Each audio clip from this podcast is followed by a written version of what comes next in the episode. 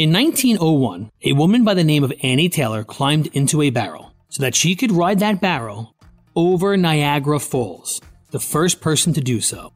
The reason for her crazy endeavor? She was struggling to make ends meet, and she was hoping for fame and financial security. It's Ryan from United Faith Mortgage, a faith and family mortgage team that tries to improve your financial outlook without having to ship you over a 170 foot waterfall. Our mortgage team happens to be an arm of a bigger company who is a direct lender, which means our company gets to use its own money and make its own decisions within its own walls. There's no middleman.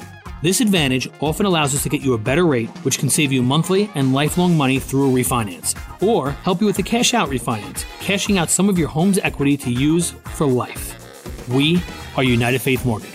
United Faith Mortgage is a DBA of United Mortgage Corp., 25 Melville Park Road, Melville, New York. Licensed mortgage banker. For all licensing information, go to nmlsconsumeraccess.org. Corporate NMLS number 1330. Equal housing lender. Not licensed in Alaska, Hawaii, Georgia, Massachusetts, North Dakota, South Dakota, and Utah. And uh, we are also heading into the Scenic City Women's Network's monthly luncheon that's actually happening next Thursday, February the 23rd.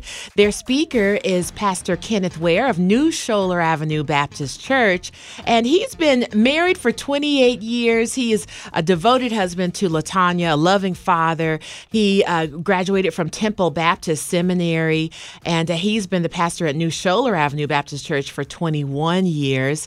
And he's going to be talking to us this morning about about just finding joy in whatever God has placed you in, whatever job, career, or ministry He has you in. So, good morning to you, uh, Pastor Ware. Good morning. Good morning. Good morning. We are up with the birds this morning, I tell you. Yeah, this birds and haven't every gotten morning. Up yet. Yeah, that's true. oh, the birds. they're yeah, still they're, asleep. They're right. looking around going, "Hey, who got all the worms here? So who did that?" So, Pastor, just truly, we'd love to hear your heart on this. Tell us about you know finding joy in the workplace wherever God has called you. Yeah, um, I found it interesting as I was researching um, this uh, particular discussion that last year, uh, 50% of workers reported feeling stressed on their jobs on a daily basis. And another 22% were sad and 18% was angry. And this is all last year, and it's not to mention this year already. So we've already in this year already, so it's carrying over. Uh, but I wanted to incorporate that um, in our discussion on next week, Strength for the Journey. So today I'm going to talk about finding joy in your job because God says, you know, hey, do your work heartily as for the Lord and not for men, knowing that from the Lord you will receive the reward of the inheritance. It is the Lord Christ whom you serve, and a lot of people lose sight of that, you know, Yeah. and that's what, yeah. And so, uh, how how can we do that, Pastor? How can we actually, you know, work unto the Lord? Because sometimes we take a look at our boss and we might not have the great relationship with the person that's our direct supervisor. Uh, is, there something that we can do? I, I know Scripture tells us that we need to do our jobs as unto the Lord, but in a practical sense, how do we live that out day in day out?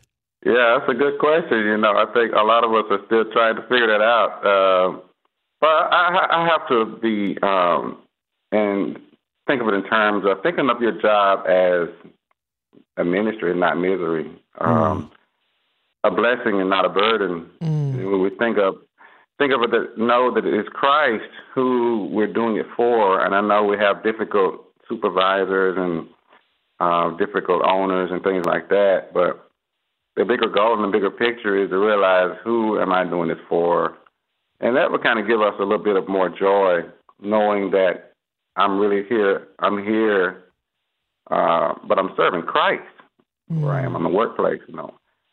And yeah, so and a lot of people feel better in the shoe department rather than in the shipping department, you know. And we need to kind of reverse that.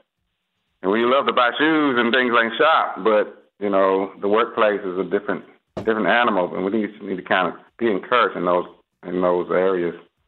But um, you know, your job doesn't define who you are. Uh, it only describes what you do, basically. Yeah. Yeah, I think you're absolutely right, Pastor. Sometimes we fall into that trap of trying to define who we are by what we do. But as Mm. followers of Christ, we know that our identity truly lies in Him. Uh, you're hearing the voice of Pastor uh, Kenneth Ware, who is the speaker at Scenic City Women's Network's Marketplace Luncheon. And, and Pastor, so is this something that you're going to be exploring in more depth during your talk next week? Yes, uh, next week uh, we're going to be talking about strength for the journey and how God gives us strength in our daily walk with Him. Uh, many of us have many obstacles and adversities come our way, and how can I find strength in the midst of my medical issue, in the midst of my financial problem, or whatever it is, you know, that's challenging our strength, and how can I find strength? And so that's basically what I'm going to be talking about um, next week at the luncheon.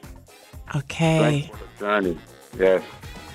And we need that. Many people feel weary. Uh, they may feel dissatisfied. We've been learning about quiet quitting and things like that. So, this will be a timely discussion. If you would like to join us at the Mountain City Club from 12 to 1 on next Thursday, the 23rd, will you text lunch? 423 629 8900. We'll send you back the link where you can register for the next Scenic City Women's Network's luncheon.